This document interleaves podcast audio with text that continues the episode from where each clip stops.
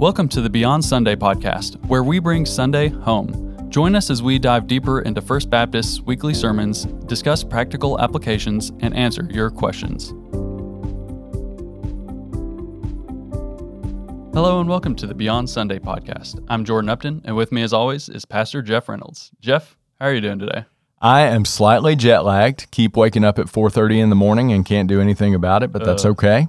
Um, and still riding a high of having been in the Holy Land for 13 days with a, an amazing group of people and getting to see sites that uh, many of which I didn't even know to look for. Um, but doing great, man. How are you? I'm great. I'm great. Yeah, awesome. Yep. It's great seeing those of you who are returning from Israel because, like Moses, all of you are glowing a little bit. Well, that's kind of what we were praying for Yeah. that that that that that opportunity would come and and would not only be a blessing to us but be a blessing to everyone. So Yeah, yeah. So, a little bit of housekeeping, listeners. Uh, it is time to find a new prayer partner for the Prayer Partner Initiative if you have not found one. So, this May, find a new prayer partner that you can pray for daily and connect with weekly. Uh, as Jeff has said before, it was a blessing studying with you, and I'm excited to be studying with TJ here now. So, oh, awesome! Very yeah. cool. Yeah, yeah. Very cool. I'm I'm a little behind since we had the trip. I haven't haven't connected yet. So Yeah. um, God bless you and TJ and your in your uh, prayer partnership. But it was such a joy to get to uh, not only model that for everybody through this through this avenue, but also get to to pray for you and know you were praying for me every single day. That was a big deal. So thank you for that. Absolutely. Yeah, and I'm going to throw it out there just as a, a a note. So, according to the Jewish reckoning, the Ascension Day is next Tuesday. So, I'm saying this now because it'd be next week. You know, it would have been after the podcast for next week goes out. But um, according to the Jewish reckoning, which is counting from Passover to Pentecost, um, the 40th day will be next Tuesday. So, I'm excited about that. It's I'll bring it up because I, I feel like it's something that you know we we talk about and we talk about the ascension, but it's it's fun having a particular day to remember that on and read the text on. Yeah. Um, yeah, so That's really cool. Thanks for pointing that out to all of us because that's a that's a great thing to remember. Uh, the ascension often gets overlooked, but the fact that Christ bodily ascended to heaven um, gives us a whole lot of truth to consider and reminds us that it's a real place uh, where where there is real matter because Jesus has real flesh and bones that are there right now. Yeah, and that's a little bit of a transition into what we're talking about today because we're talking about Joshua, uh, but you also mentioned how the place where this event happened that we're going to talk about is also where Elisha crossed over with Elijah. Elijah ascended, and then Elisha crossed back over. Yeah, So there's a lot of uh, ascension imagery going on here. there's a whole lot. So we'll dive right into Joshua 3 14 through 4 7. So when the people set out from their tents to pass over the Jordan with the priests bearing the ark of the covenant before the people, and as soon as those bearing the ark had come as far as the Jordan, and the feet of the priests bearing the ark were dipped into the brink of the water, now the Jordan overflows its banks throughout the time of harvest. The waters coming down from above stood and rose in a heap very far away at Adam, the city that is beside Zarethan. And those flowing down toward the sea of the Arabah, the salt sea, were completely cut off. And the people passed over opposite Jericho. Now the priests bearing the ark of the covenant of the Lord stood firmly on dry ground in the midst of the Jordan, and all Israel was passing over on dry ground until the nation finished passing over the Jordan. When all the nation had finished passing over the Jordan, the Lord said to Joshua, Take twelve men from the people, from each tribe a man, and command them, saying, Take twelve stones from here out of the midst of the Jordan, from the very place where the priest's feet stood firmly, and bring them over with you and lay them down in the place where you lodge tonight. Then Joshua called the twelve men from the people of Israel, whom he had appointed, a man from each tribe. And Joshua said to them, Pass on before the ark of the Lord your God into the midst of the Jordan, and take up each of you a stone upon his shoulder, according to the number of the tribes of the people of Israel, that this may be a sign among you. When your children ask in time to come, What do these stones mean to you? Then you shall tell them that the waters of the Jordan were cut off before the ark of the covenant of the Lord. When it passed over the Jordan, the waters of the Jordan were cut off. So these stones shall be to the people of Israel a memorial forever. Okay.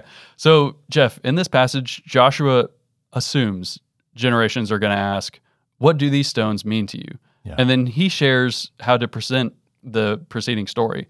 Um, I, I connected it with something that Rabbi Jonathan Sacks had pointed out that even before the 10th plague had happened in Egypt, Moses was telling the Israelites, told them three times how to tell their children about the Exodus that was coming hours away but hadn't happened yet. Right. So, wh- why is framing the narrative of salvation so important to the prophets? I think it's important because this is going to be, from the viewpoint of God, this is going to be a lasting story that has to be taught to generation after generation after generation. You even go to the Shema, and Moses is, is telling in Deuteronomy chapter 6 um, Hear, O Israel, the Lord our God, the Lord is one, and you shall love the Lord your God with all your heart, soul, mind, and strength. And then it goes immediately into instruction about how to pass this information on to the next generation. In other words, this is not supposed to stop with you. You are supposed to be a bearer of this story, introducing the next generation to God by telling the stories of what God has done. Um, interestingly enough, in every hotel we stayed in, there was on the door a little container Yeah. that exactly was was containing the law as the Shema mandates. And so every hotel we stayed in, people were like, "What is that?" And um, it's just amazing to see that what was communicated so many years ago is still, even if it's just tradition, is still being passed forward. And so you will see this all throughout the Old Testament, um, looking forward by looking back. And that's what you have here with memorial stones. We look back and see God's faithfulness so that we can look forward and expect God's faithfulness because that's his character and that's who he is. Yeah, Jeff, and as you mentioned in Deuteronomy 6, right after the giving of the Shema, uh, Moses explicitly says again, uh, when your son asks you in time to come, what is the meaning of the testimonies and the statutes and the rules that the Lord our God has commanded you? Moses proceeds and says exactly what you should say. Then you should say to your son, We were Pharaoh's slaves in Egypt, and the Lord brought us out of Egypt with a mighty hand. I'm fascinated by that and this this whole idea, and I, I referenced Rabbi Jonathan Sacks. He he was the one that pointed out that three times before the Exodus, Moses told them how to talk about the Exodus. Yeah. And then here in Deuteronomy again, he says, "Here's how you do it. Um, your chil- children are going to ask you about it. Here's what you say." Yeah. Uh, it just fascinate, fascinates me that there's this set answer that's given like right off the bat, and it's all the way back to Moses, and it's carried forward, like you're saying, with the mezuzahs, the Yeah. um, the little boxes on the door frames. Um, those, you know, tell Jewish people specifically how to um, remember what was done for them. But then as Christians, I mean, this, you know, we have the same thing. Um, I I like the uh, I like the Jewish saying that you're not trying to just have Jewish children; you're trying to have Jewish grandchildren. Yeah. So Oh, that that's great. Yeah. yeah. So the idea is like you're not just, you know, reading the Bible to your kid hoping that something will take root. It's like you're investing in something that's going to outlast you in how you invest in your children. Yeah. Yeah. Yeah. Well, and we mentioned Elijah and Elisha in this particular stretch of water that, that we talked about on Sunday. Um, when Elijah asked Elisha, What do you want me to do for you? What did Elisha say? He said, Give me a double portion of your spirit. In other words, Elisha asked for a spiritual inheritance because he understood what was most important. He had given up his life. He had killed the ox, oxen. He had burned the plow. Um, big barbecue before he he left that life. Yep. But um, he understood what was most important. And I think for us, it's easy to forget what's most important. That the the spiritual heritage that I leave is much more important than any physical heritage that I leave. And we think about, you know, oh, I want to leave my kids a good inheritance. I want to make sure that their needs are met. And I want to make sure that they have what they need to build the life that, that I would love for them to build. Always a little bit better than the life I got to live and all those sorts of things. Um, and that's great. And there's nothing wrong with that. But if we if we do that to the failure of seeking to leave for them a spiritual heritage, then we have missed the mark on the biggest influence we are to have in their lives.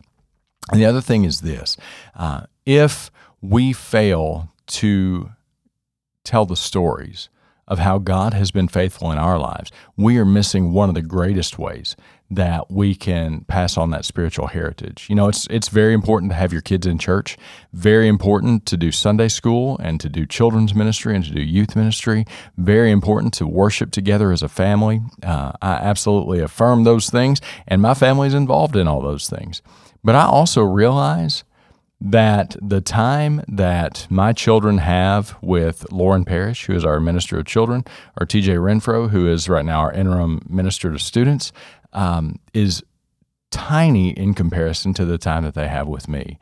And so, my responsibility as their parent is to pour into them that which matters most. And you know, I'm teaching my son, hey, here's some techniques in football, and teaching my daughter, I'm coaching my daughter in basketball right now, and um, those sorts of things. But if I fail to convey to them the faith that I have that is the result of God's grace and the result of all the ways that God has shown His grace to me, then I have failed in the most important thing that I'm supposed to do for them. I think the question that I've been trying to formulate as I've been thinking about this podcast is what are the ways that we as Christians pass on our faith through our children to the next generation? I think that's a that's a great question, and there are some things. Of course, there's there's no you know in Scripture there's no we'll do A, B, C, and D, and it'll happen. Right. Um, we're talking about human beings who have the ability to freely decide, who have a sinful nature of their own, um, who are going to sin and fall short of the glory of God, because the Scripture doesn't say some have sinned and fall short of the glory of God. It says all have sinned and fall short of the glory of God. So recognize that we're dealing with human beings, but some of the things that I have found profoundly effective is just being real about the faith. Hmm. So I want I want the word in my kids. I want them to be exposed to the to the word of God. I want them to read the word of God. Um, that did not start when they were born by reading them necessarily passages out of Joshua chapter three. What it started with for us was singing. You know, there's so many ways that uh, God uses song to write His word on our hearts. And so we sang some songs that have been sung down throughout the ages. I mean, the first song that I taught my son was Holy, Holy, Holy. Oh. And he couldn't say his L's real well. So he would sing Holy, Holy, Holy. and it was the sweetest thing. But I can remember uh, getting him dressed on his changing table. And I would sing Holy, Holy, Holy, Lord God Almighty. Early in the morning, my song shall rise to thee. And, uh, and what is that doing? Well, it's teaching some foundational principles so that from his earliest memories, he's got those things embedded there. Of course, we, we have the Bible storybooks and the storybook Bibles, and, and we build into family traditions um, the stories that matter. So, in other words, at Christmas, yeah, we've got all the things, but we focus on Advent. And every Sunday night, we gather around an Advent wreath in our home and we have our own little Advent celebration. It always involves laughter. It always involves singing. It always involves usually a fight every week, you know, of who gets to light what candle and read what passage and pick what song and all those sorts of things. But nevertheless, what we are doing is focusing on it's cliche to say, but what is the true reason for the season? Mm-hmm. And on Christmas Eve, favorite thing to do. Um, here at church, uh, usually read the, the, story of Christmas from Luke chapter 2 from my dad's Bible. And then at home, I read the story of Christmas, Luke chapter 2, from my wife's dad's Bible. And we do that before they go to bed. And that's just a central part of what we do. Um, Easter, same sort of thing. I mean, one of the traditions that we developed started with you uh, because you led us in that Passover Seder. So we started um, when COVID hit and we couldn't have a Passover Seder. We did our own Passover Seder using the materials that you gave us. Yeah. And what that has kind of morphed into is Every Good Friday, we have a meal that includes lamb, and we get grape juice and drink it from goblets. And um, now this year it was lamb with baked potatoes and green beans, you know, so you don't find those. Um, but uh, uh, it's still recognizing the continuity of the story. We go back and talk about Exodus chapter 12. And then we see how Jesus is our Passover lamb, and then how that 2,000 years later, still informs what we do every single day. But then there's uh, one other thing I'll say is this um, praying with your kids. Pray with your kids. Um, we don't do it perfectly, but typically uh, pray with kids every morning before school. Uh, we pray, of course, at any meal that we have. Uh, we pray before bedtime, and um, and then like in the middle of the night last night, my daughter came to the room. She had had a bad dream, so I took her back and you know we talked through the dream and then I prayed with her um, that God would help her to realize what was real, what was not real, and all those sorts of things. And I told her that's what I have to do because I have bad dreams too. Um, and so you have to kind of put your mind around it and say, Lord, help me, help me to process this. And so, so part of it is living out the faith as we go along. How do I live out my faith when I play sports? How do I live out my faith when I'm in school? How do I live out faith when there's relational conflict within my friendship group? How do I live out my faith when things are going great for me? Um, and just really being intentional about talking about those things. Um, the other thing we're doing with our son, and I'll let you know how this goes, um, he's getting close to driving age, and I have mandated that he has to read the whole Bible before he drives a car, hmm. and uh, and so um, that that has become um, some incentive for him that I've built into it, but also um, it's become a reminder of hey, time's getting away. So um, I've helped him make it all the way through Genesis and Exodus, and and uh, I'm like, dude. You've, you've made it through two of the longest books in the whole Bible. I mean, mm-hmm. Go read Ruth real quick and knock it out. you know, I mean, it's so um, so. Really, it's very important to me that before they have that freedom of being out and having to make independent moral decisions more than ever before that the word of God is at least planted in them. Doesn't mean they're going to listen to it and pay attention to it, but it's planted there. And I want to make sure that that's there. So those are some of the things that we're trying. Um, but again, you know, just like me, my children, your children, they are human beings and they, they are sinners in need of a Savior, just like I am. And so there's got to be grace as well. That's beautiful, and that's great advice. The follow up question is looking more at personal practice. So on Sunday, you referenced recording spiritual landmarks in your own life. Yeah. So, so what do you mean by that? That that sounds like a great practice.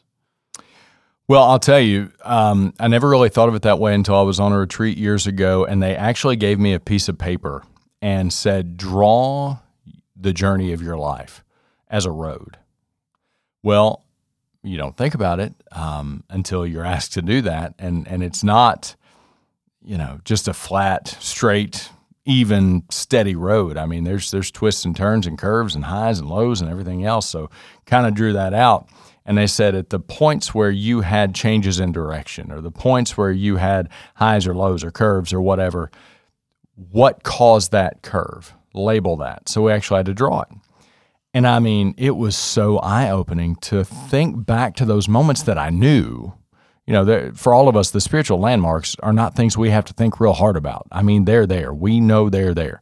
Um, but to to sketch that out um, gave me a whole lot of perspective on how my life of faith has been within the context of my larger entire biological life. Um, my growth in in faith is not always up and to the right. I mean, you know, we would want it to be, but it's a journey, and there are days when um, I'm growing better than than I might be growing other days, and there's days when I feel like I'm taking one step forward and two steps back, and so. Um, kind of cataloging those spiritual landmarks on paper was a was a big first step for me. But then recognizing, as I mentioned, you know, there are so many things in my office that if I take the time to look at them and remember the story that is associated with them, there's a reason they're there.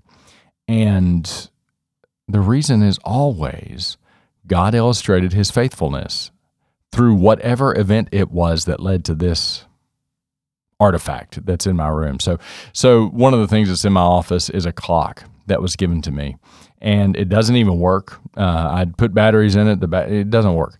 But it's this beautiful, ornate clock from Iran. And where did I get a clock from Iran and why does it matter? Well, many years ago, we had a man come to our church who was studying at Western. He was from Iran and he was of a different religion. He was a Muslim. And he came in one day and said, I want to know about Jesus.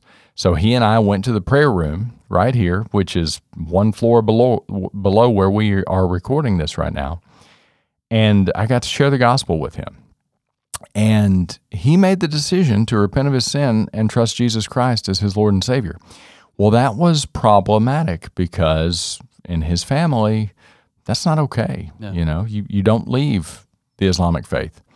And so he wanted to go forward in baptism, and he was baptized here, and we celebrated him. And then the next thing he wanted to do was to get copies of the Bible in Persian that he could send to his family, some who lived in Iran and some who lived in other places around the world. So, you know, I don't make a practice of buying Bibles in Persian, so we had to go looking and we found some and we ordered them and we got them and we we shipped them to his family members and and he wanted to share his faith with his family. Well, the time came for him to move away. He went to a different place within the United States, and I'm very self-consciously not mentioning his name and this has been years ago now. Um, but he, before he left, he brought me that clock.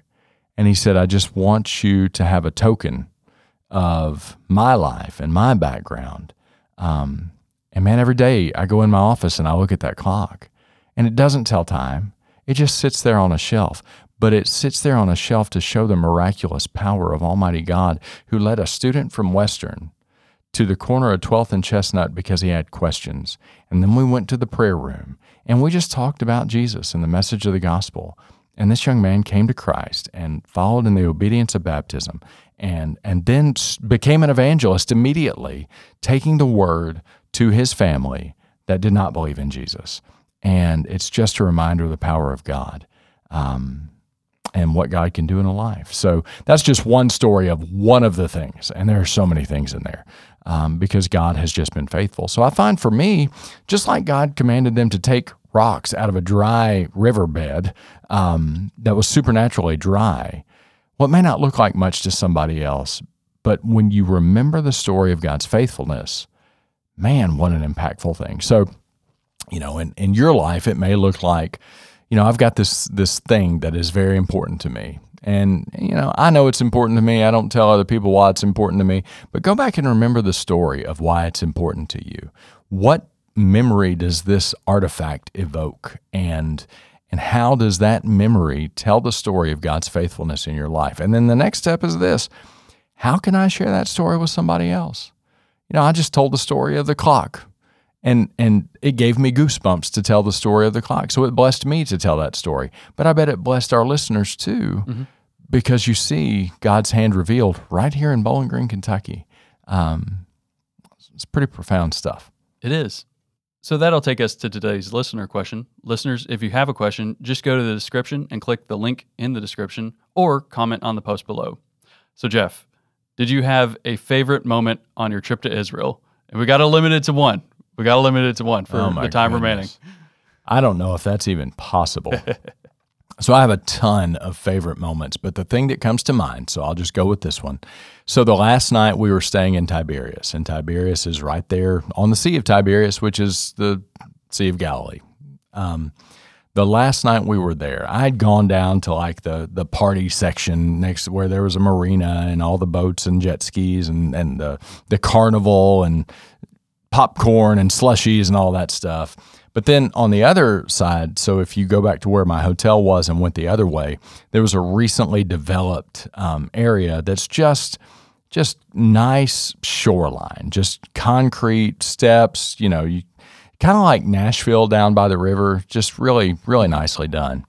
Um, and I just walked along the Sea of Galilee and night was falling and i'm looking out and i'm looking at the lights of tiberias and then i'm looking over because one of the things you see when you're there is it's just so much smaller than you think. I mean it, it's a lake. Um, and i'm looking over at magdala as it lights up in the evening and i know somebody from there.